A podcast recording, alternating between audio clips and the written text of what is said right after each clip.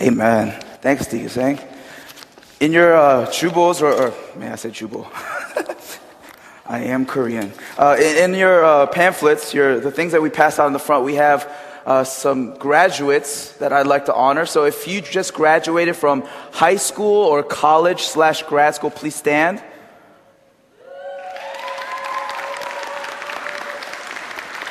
Yeah. All right. Good job. Praying that you look forward to a, a season of spending a lot of money on education and change.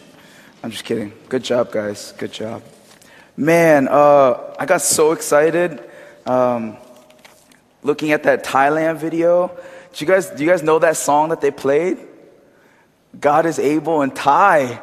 That's so tight. I, I, was like, man, that's cool. I was like, wow, we can sing and praise God in, in so many different languages. And I'm convinced that the kingdom of heaven, uh, when we get there, there's going to be, uh, I don't know what it's going to be like, really, but one of the things that I would love to see is uh, people from different ethnic and cultural, traditional backgrounds just singing the same song all together. And it'll probably sound something like, you know, like crazy, but I, th- I feel like it's going to be beautiful and God is going to be so delighted. And man, that's, that was cool. Uh, I would really love to go to Thailand. Uh, supervisor, I would really love to go to Thailand. I'm just kidding. Uh, not really. Um, so we came back. Uh, a lot of us came back from the Grace Retreat.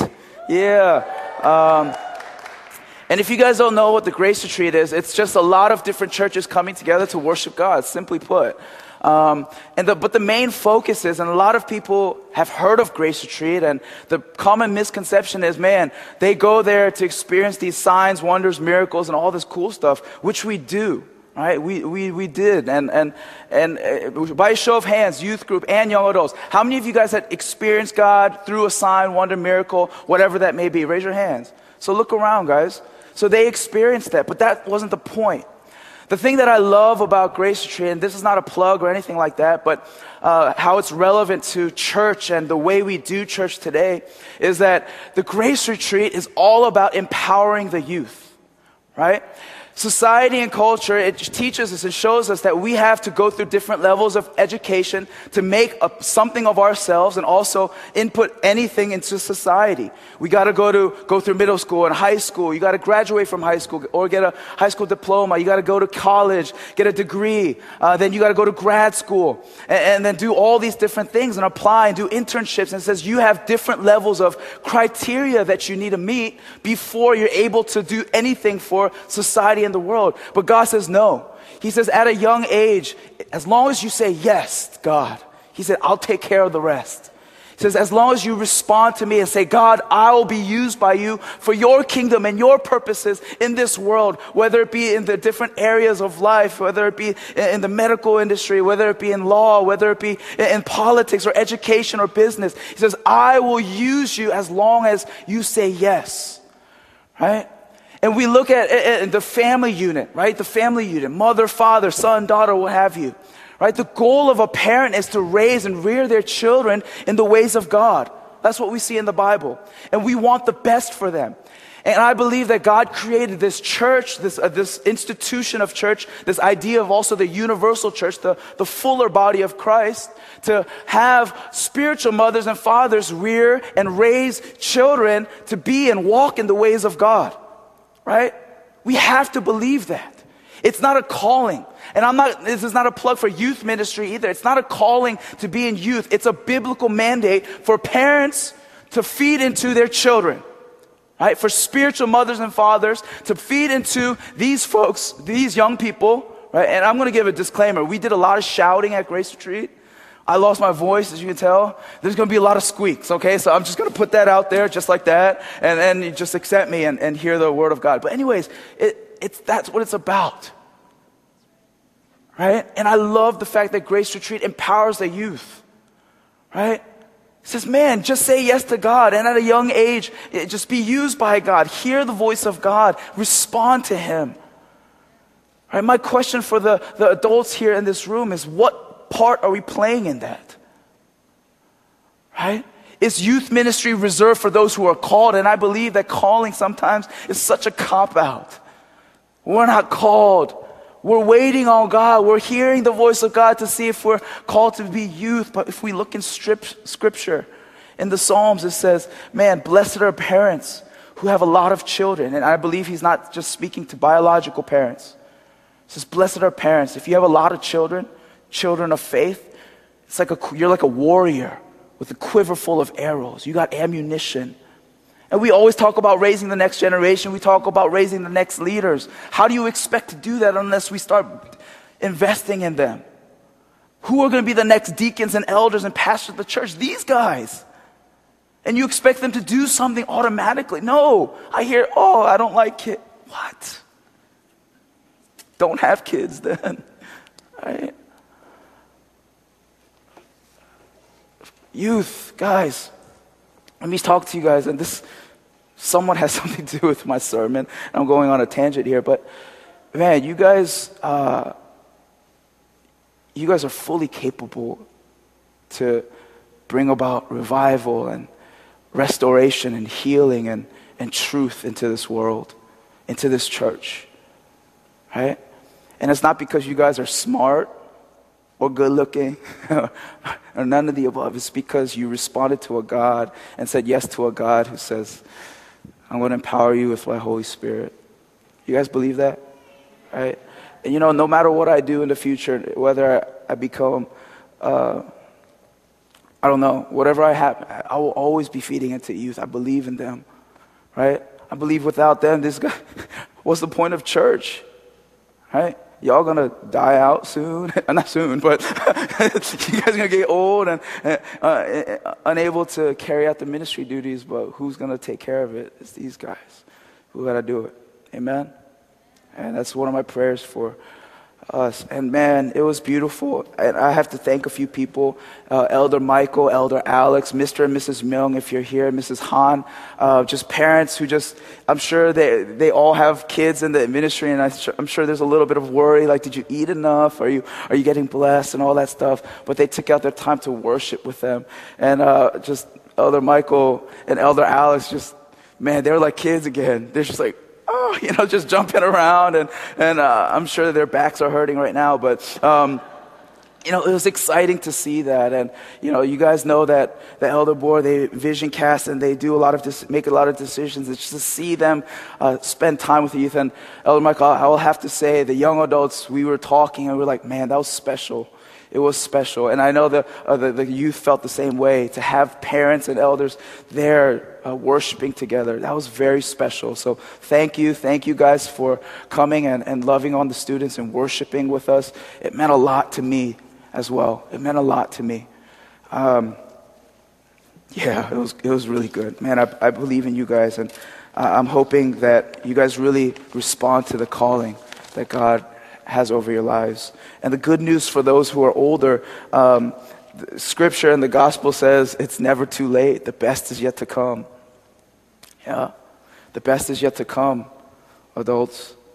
Right? And oftentimes, uh, what we see is you know, with kids, like, man, as wonderful parents, and I'm sure you, all of you guys are, I'm sure, are wonderful parents, we see that you want everything for your kids, and you put your life and your desires and your passions that you feel like God has given you on the back burner, but God says it's never too late. I'm going to use you, right? Use you for the next generation. Use you to, to make impact in your workplaces, to raise a God fearing, loving family. And it's good news. That's who Jesus is. Amen. Amen. So be encouraged. Sorry, I, I didn't mean to be mean. All right, if you guys have your Bibles, let's go to John 14.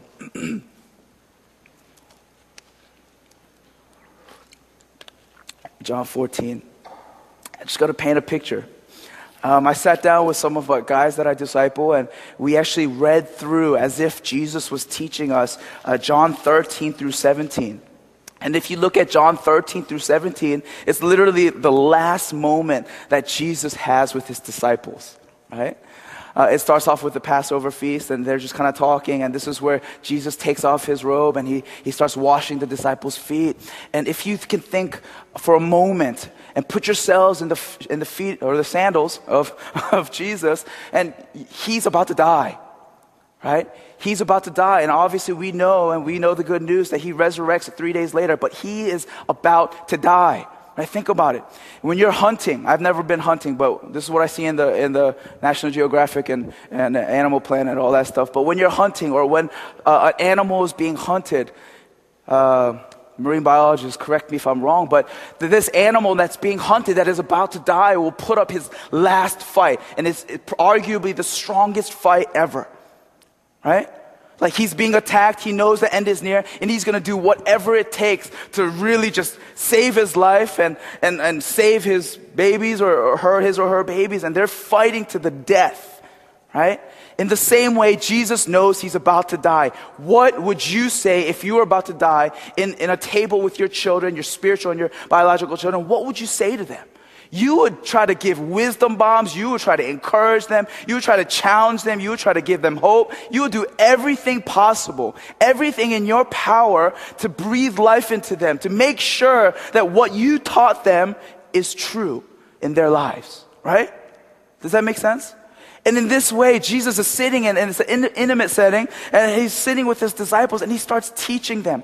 And it says in John 13, he showed them the full extent of his love, the completion of his love. What did he do? He served them, right? He washed their feet. He didn't recline, he dropped wisdom bombs like, yo, like this is, this is truth. Bam, whoa. No, he said, I show you the full extent of my love right before I die. Takes off his robe, washes his feet, he serves. Right? And in John 14 or John 13, the latter part of it, he says, A new command I give you. He says, A new command I give you. New command singular. Love God, love others right? He says this is of the utmost importance. In Matthew, he reiterates that uh, uh, it's a different version. It says the two greatest commands love God, love others, right? And the prophets, all the prophets, all the laws, all the, the decrees that was given to the land of Israel clings to these two commandments to love God and love others. So as we're reading this scripture in John 14, we have to see it in the lens of Jesus, right? He is about to die right? He serves them, right? And he gives them this new command. And this new command is of the utmost importance as we read this. Because when we hear and read love, obedience, and the Holy Spirit, obedience, law, decrees, commands, legalism, that's our automatic reaction. It was automatic for me. But it's obedience in the context of the new command that Jesus gave, which was to love God and love others, period. Okay? We have to see that, right? You have to grasp that before we go. All right, John 14. Read this for you guys.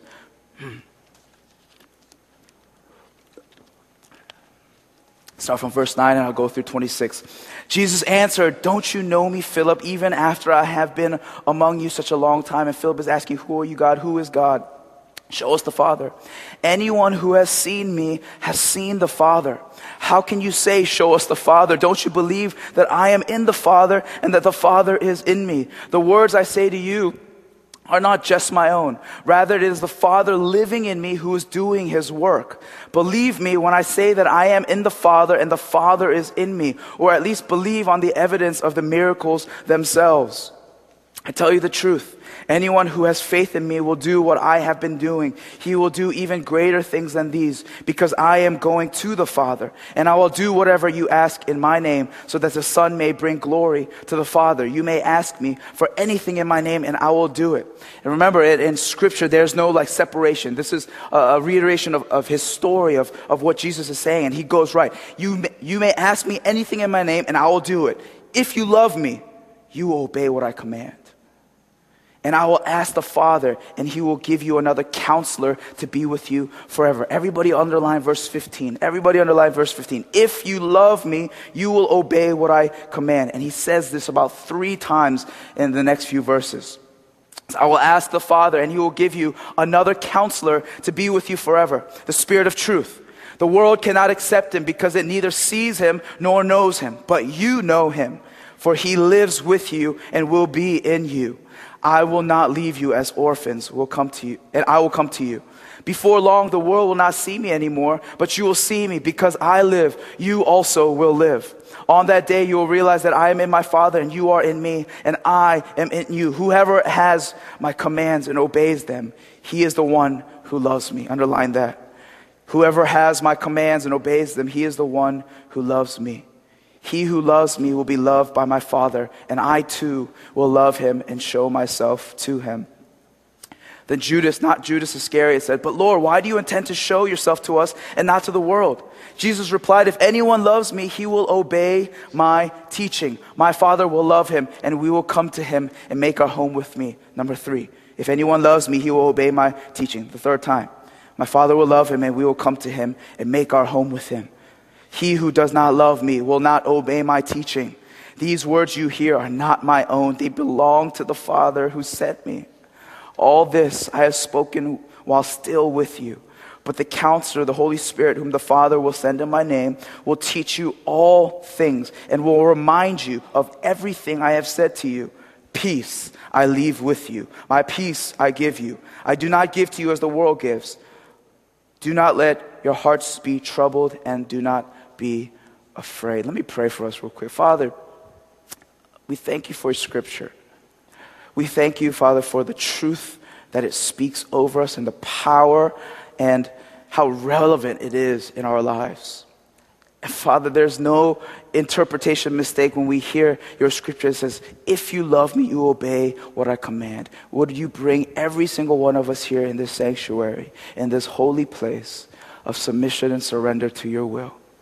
Of loving you, God, of obeying you, of trusting in Almighty God who is sovereign, who is all knowing, who is all caring for us. So, Father, be with us as we go into Scripture today. We love you. In Jesus' name we pray. Amen. And if we see in Scripture something that's said three times, we know that it's truth, right? When the angels are singing to, to God in the highest and they're saying, Holy, holy, holy, they're just saying, Holy. Hey, did you hear us? He says, Holy. Hey, did you hear us again? Holy, making sure that whoever is listening, whoever is there to read the scripture, they know for sure that this is the word of God. This is truth. Holy, holy, holy is the Lord God Almighty. And in the same way, Jesus, as he's instructing his disciples, remember, it's his last breath, it's his last teaching, it's his last act of service, his last command. He's saying, remember this, right? Three times he says, If you love me, you obey what I command. Verse 21 Whoever has my commandments and obeys them, he is the one who loves me. And 21 is interesting. I'll go get back there. 23 If anyone loves me, he will obey my teaching. And oftentimes, and I think I've, I've, I've done this before, like if then statements, if then statements. You guys know that? It's in, in, literary English and also in like computers, if then statements. If something, then something else, right? If I have blue hair, right, then I am weird, right? But it's not necessarily if you are weird, then you have blue hair. That's not a factual statement. If I have blue hair, then you are weird. So it doesn't go b- both ways. Does that make sense? It doesn't go one way, and it doesn't necessarily mean truth or mean the same thing if you go the other. So I thought that I was like, oh man, like, yeah, if you love me, you will obey what I command. But no, man, Jesus is not legalistic. He's a loving God. And I said, wait, man, would that make sense if we did it the other way? Like, if you obey him, you will love him. That means you love him. I like, no, that can't be. That sounds like legalism. But then I come to verse 21. Right? Verse 21 Whoever has my commands and obeys them, he is the one who loves me right?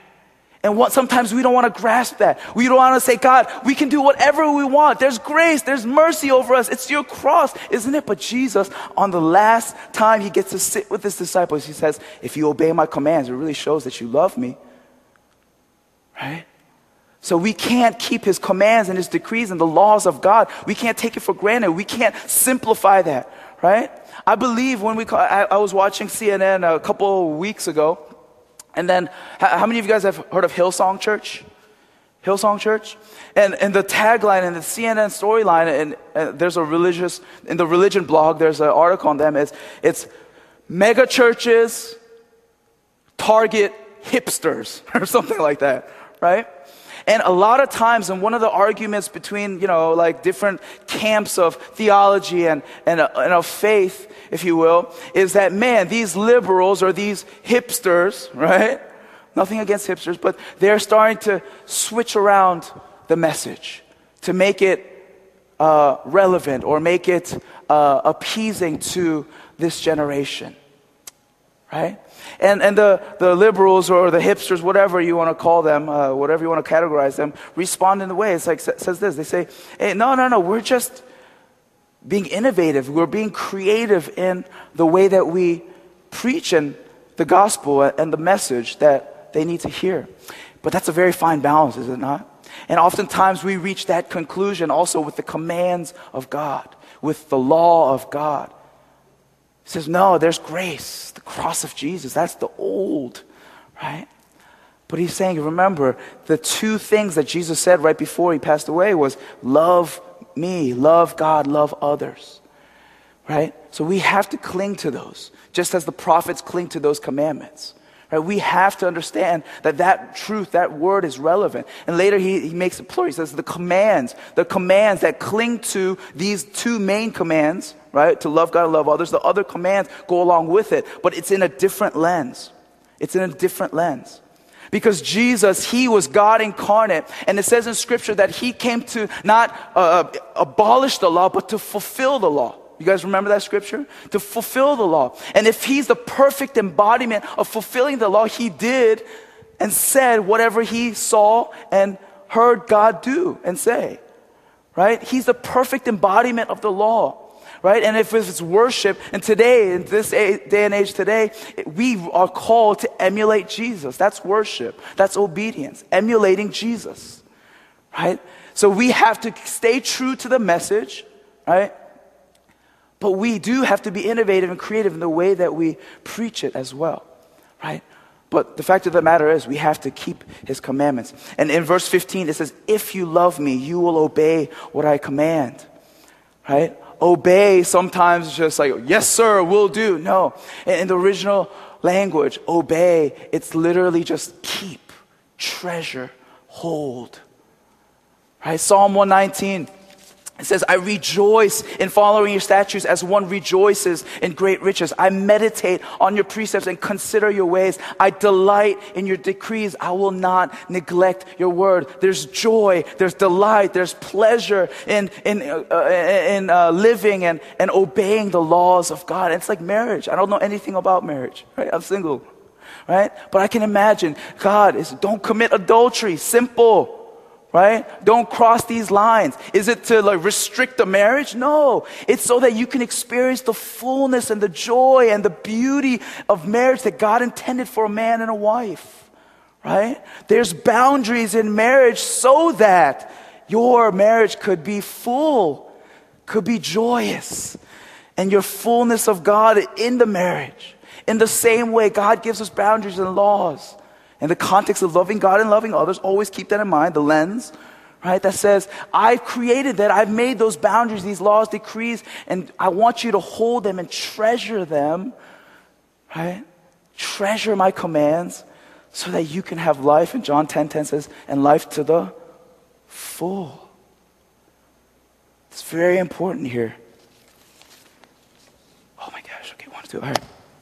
So that's if you love Jesus, you will keep his commands. If you love Jesus, you will keep his commands. If you obey his commands, it shows that you love him. And it's just walking in discipline, right? When you walk in discipline, when you obey, right, something happens in your life and it turns to delight. Richard Foster said that in his book called Prayer, right? Prayer.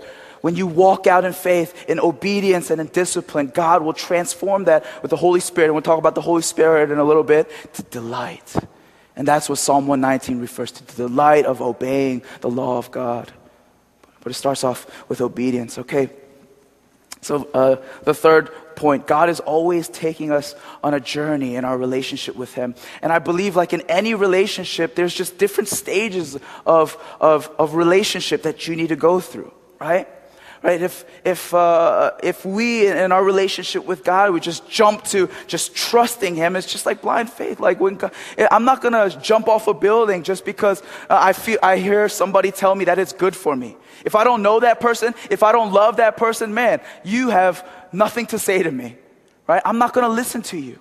And it's the same way with God. When it comes to His uh, obedience, when it comes to His laws and decrees, when it comes to loving Him and loving others, we have to go through these stages where God becomes more and more real to us and relevant to us. First stage is knowing God, right?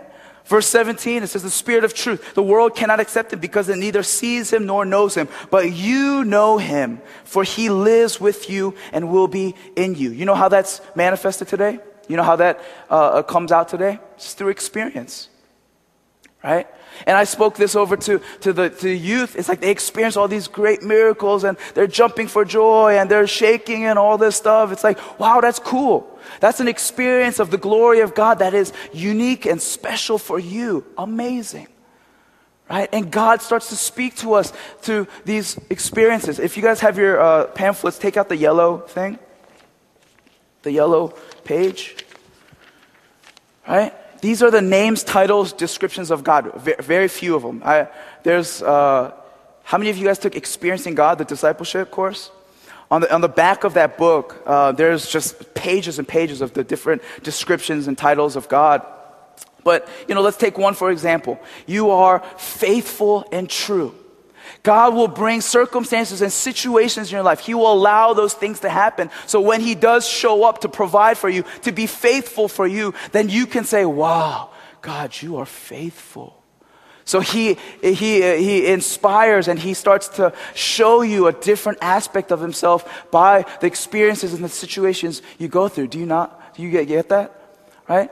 And uh, one big thing for all of us today, and uh, this, hap- this applies to everybody, is God as provider. We need Him to provide, right?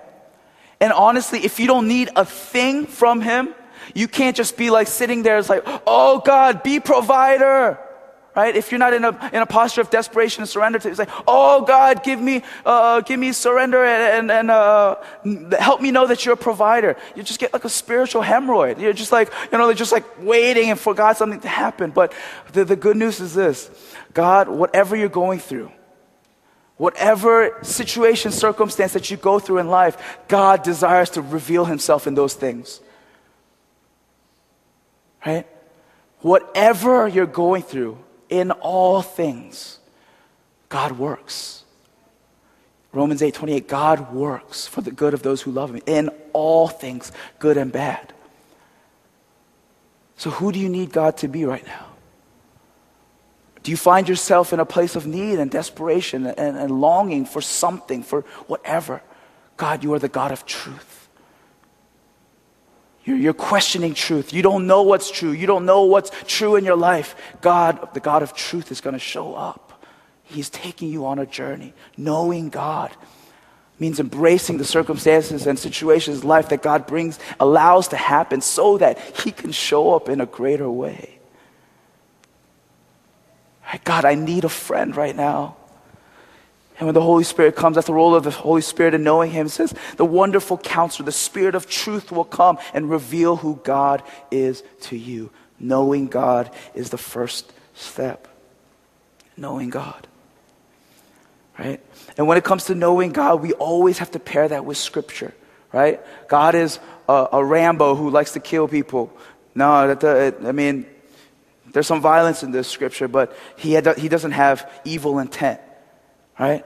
God is good right? So what I said is like these experiences, all is awesome, right? But with these experiences, encounters, you supplement that and you found that and you root that in truth of scripture and it goes together and that makes God all the more beautiful. That's why I gave this to you all. Please use this. I, I mean, it's amazing. Like there's scripture verses, God who saves me, Psalm 51, 14.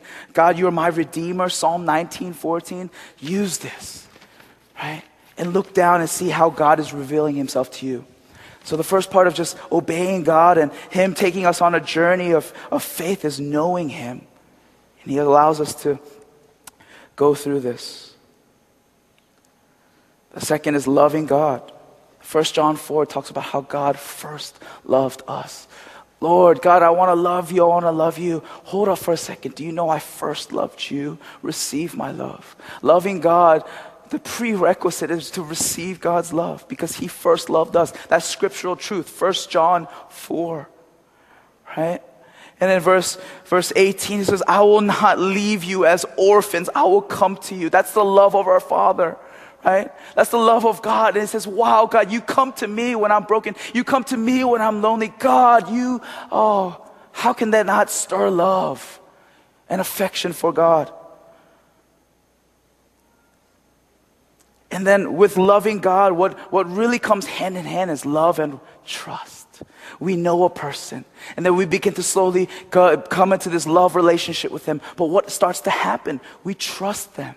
I love kids. I love kids. Not, not like you guys. Um, you guys are out of the cute stage. Just kidding. Y'all are cute, man.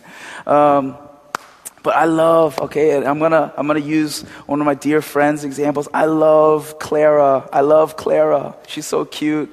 Everybody's smiling right now because you know who exactly who I'm talking about.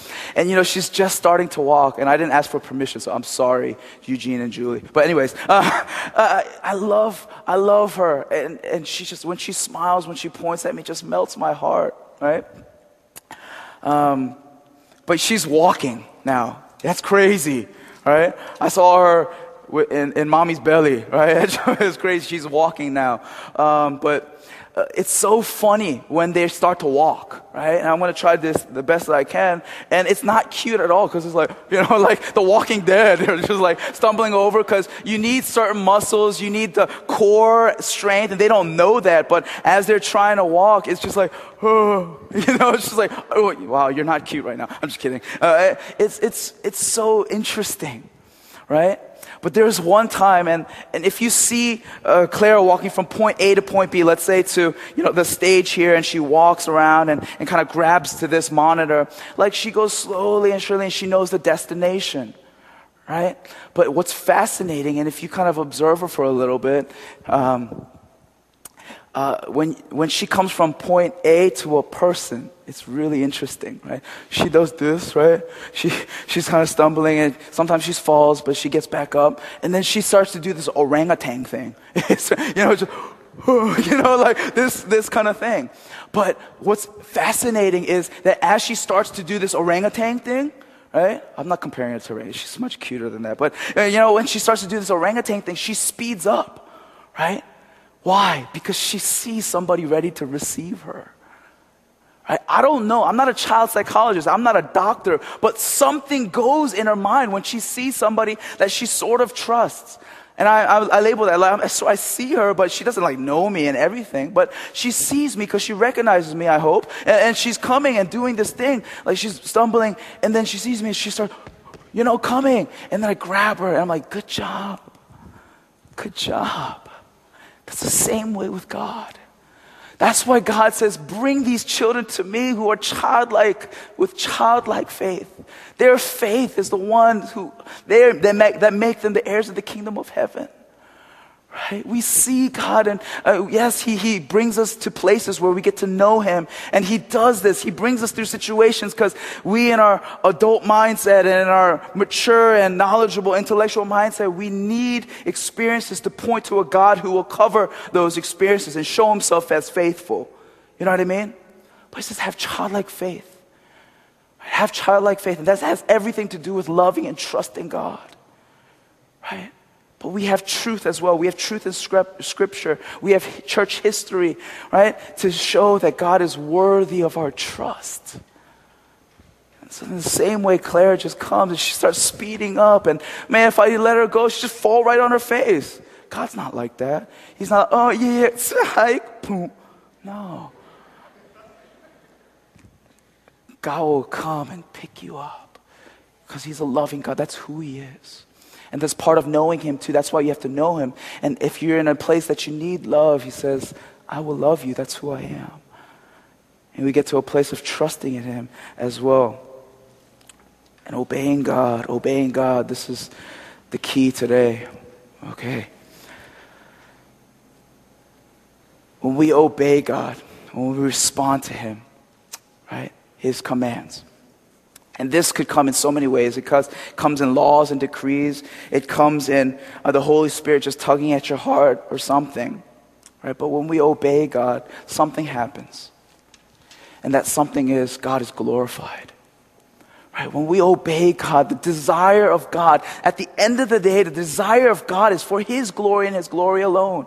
And guess what? The thing is, when we ask about what's God's plan, what's God plan for my life, Pastor Neil and Pastor Mark reiterated this. He says, it's not about asking what's God's will for my life, but it's God's will, period right?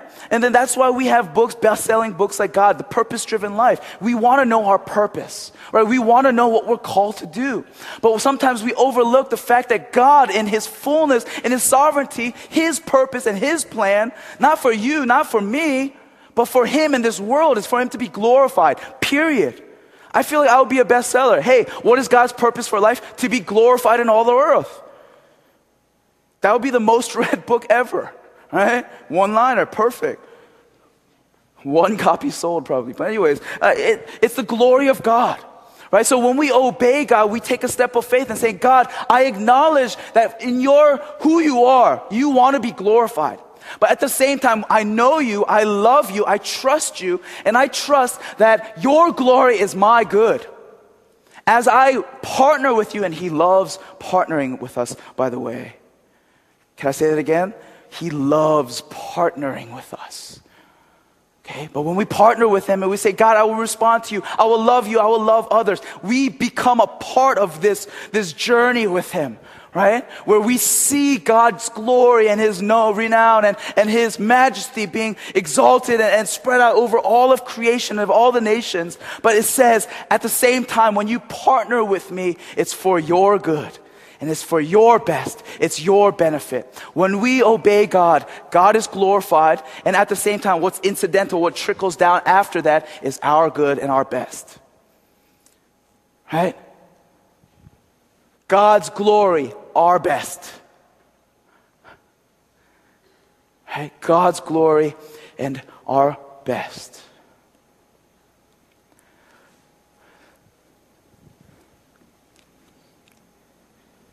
Because when, at the end of the day, what we fail to realize that God is a person.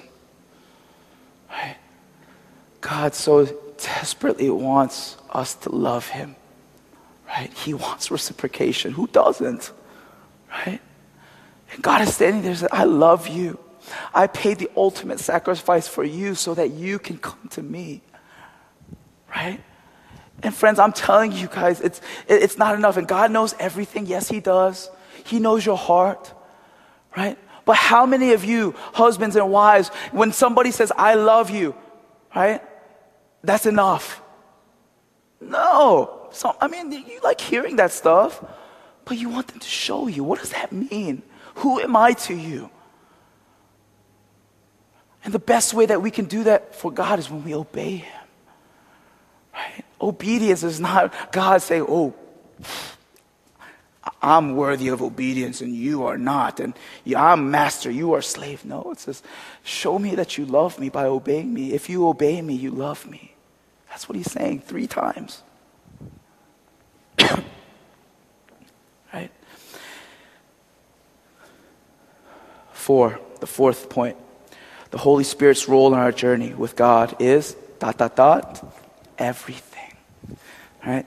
Verse uh, 16, and I will ask the Father, and he will give you another counselor to be with you forever, the Spirit of truth Right? Verse uh, uh, 25, all this I have spoken while still with you, but the counselor, the Holy Spirit, whom the Father will send in my name, will teach you all things and will remind you of everything I have said to you. The Holy Spirit is in all and through all. He is in our knowing God. He is the one that reveals this nature of God to us when we need this certain nature of God. He is the one that l- allows us to love Him and inspires us and, and convicts us to know that He first loved us.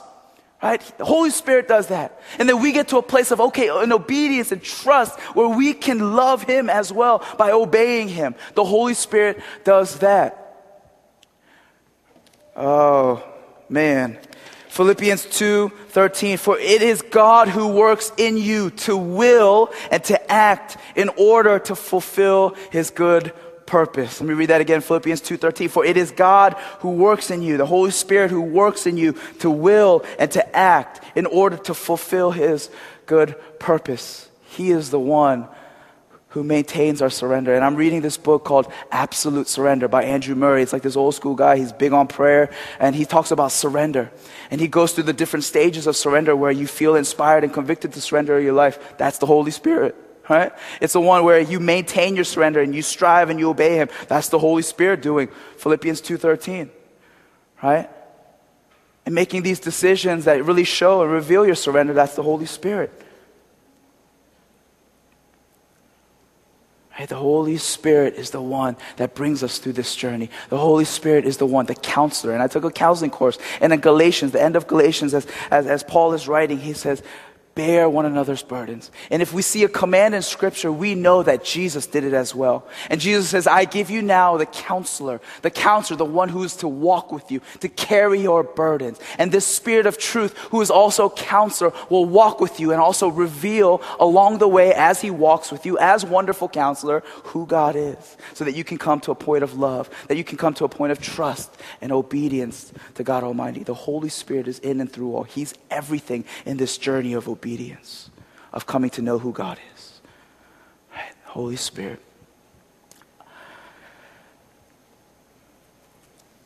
And the last point, and I said this before, is the glory of God is the ultimate goal. The glory of God is the ultimate goal. Philippians 2, 6, 11. And if you guys close your eyes, let me just read this for you all. Who, being in very nature God, and this is talking about Jesus, did not consider equality with God something to be used to his own advantage. Rather, he made himself nothing by taking the very nature of a servant, being made in human likeness, and being found in appearance as a man. He humbled himself by becoming obedient to death, even death on a cross. Therefore, God exalted him to the highest place and gave him the name that is above every name, that at the name of Jesus, every knee should bow in heaven and on earth and under the earth, and every tongue acknowledge that Jesus Christ is Lord to the glory God of the Father. Isaiah 43, do not be afraid for I am with you. I will bring your children from the east and gather you from the west. I will say to the north, give them up, and to the south, do not hold them back. Bring my sons from afar and my daughters from the ends of the earth. Everyone who is called by my name, whom I created for my glory, whom I formed and made. Friends, we are made for the glory of God. That's why we obey. We are made for the glory of God. When we love Him, when we come to a place of love, which is by the Holy Spirit, He invites us to do something amazing with Him. Right? And as the worship team comes up, let me show, share this one illustration. Genesis 11, 11 and 12. Genesis 11 and 12. The story of Tower of Babel and the call of Abram. Right? Call of Abram. You, we all know that story. Sunday school, all that stuff. Genesis 11. These people gathered together. What do they say? Let's build what? A tower that reaches to the heavens. Why? Why? Was God mad that he wanted to build a tower? No. We have plenty of high towers here, right? But it says right after that, let us build a tower so we can reach the heavens. And this is what they said, and let us make a name for ourselves. That's what they said. That's what God got angry about. Because that clashes with his glory and his renown. He says, let us make a name for ourselves. But if I just stop there, that there's no good news to that. It's just God is selfish and he just wants to be glorified exalted. Check this out. Abram. When God calls Abram, he says, Leave everything. Go to this promised land that I have. Lift, take away your whole family, uproot yourself, and go here. Because I'm going to do something amazing. Your children are going to be the descendants, who is what? Ultimately Israel. And God does amazing things through Israel and that history and, and in Israelites' history and, and in Jesus' times, all history of Israel, right? What does he say? The promise that he made to Abram when you obey me, I come to you, you know me, you love me, you trust me. When you obey me, this is what God said to Abram, which is so different. Tower of Babel, let's make a name for ourselves. We want to reach God, we want to be God. When Abram obeyed, out of love and trust and reverence for holy God. God said, I, God, will make your name great. You see that difference? Tower of Babel, let's make our name great. Let's do whatever it takes to exalt us. To, let's, let's serve. Let's do everything possible to make my name great. But will we submit to the will of God by knowing Him, loving Him, trusting in Him, and ultimately obeying Him? God says this You understand that this world is for my glory. It's for the glory of my Son Jesus, that every name should bow, every tongue confess that He is Lord. He says, When you submit to the glory of God and to my will, I invite you and I will make your name great. That's good news. That's very, very good news. And that looks so different for all of us. Remember, and this is the main message I've been preaching to these guys, to the youth. You are all created in the image of God. That in itself, that truth that we're created in the image of God makes you great. You get that? Who we are is great. Because there's that truth.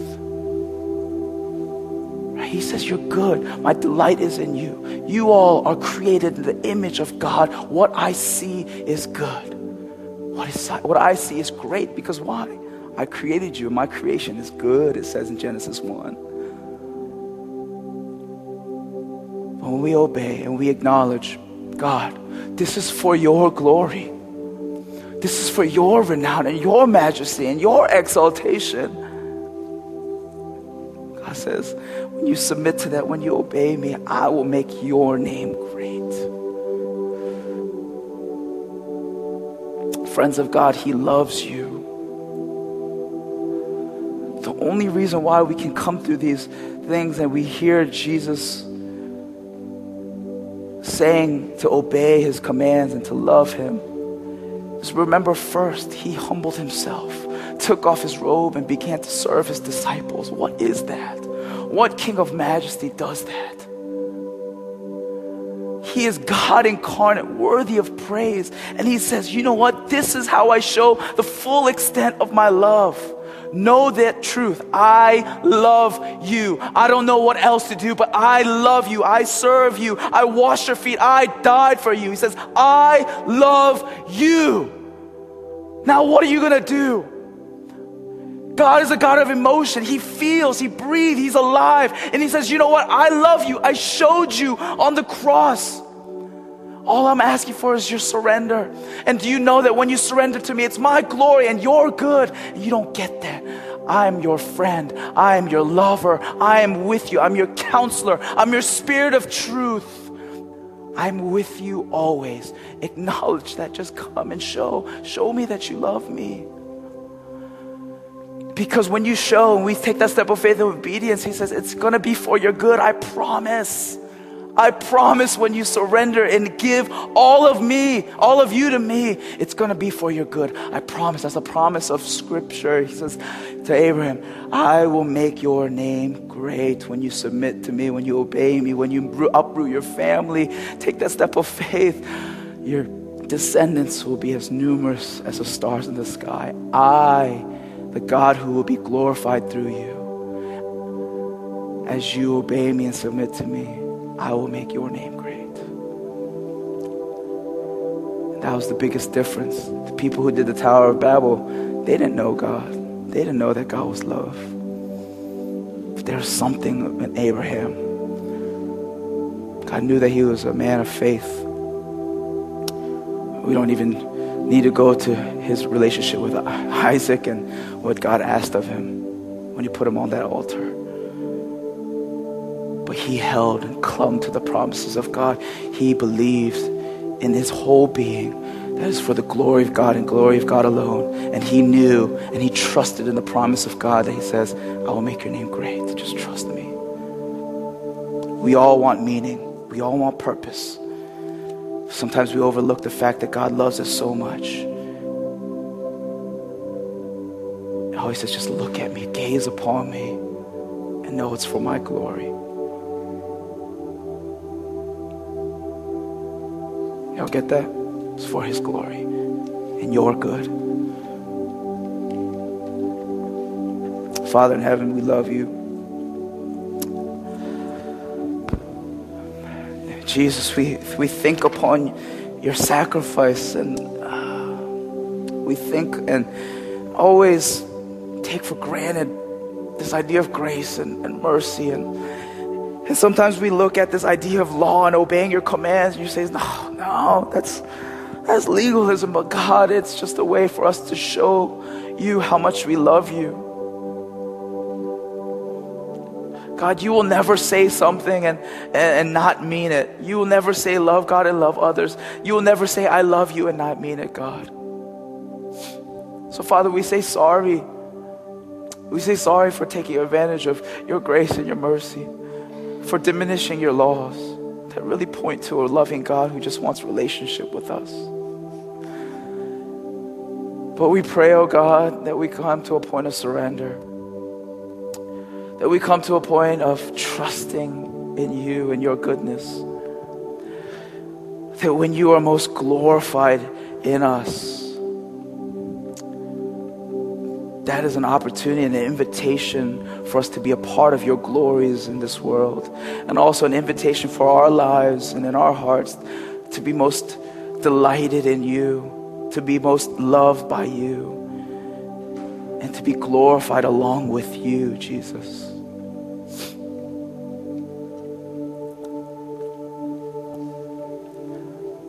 Father, we thank you so much for who you are. As the worship team leads us in a song, let's just take a moment just to meditate on, on God. And if you guys want to look at this yellow sheet and just kind of glance over who He is, know that everything right here is the, the deliverer, counselor, leader, Lord of the harvest is all rooted and established in His great love for us. He loves you. So just take a moment, just go into time of meditation.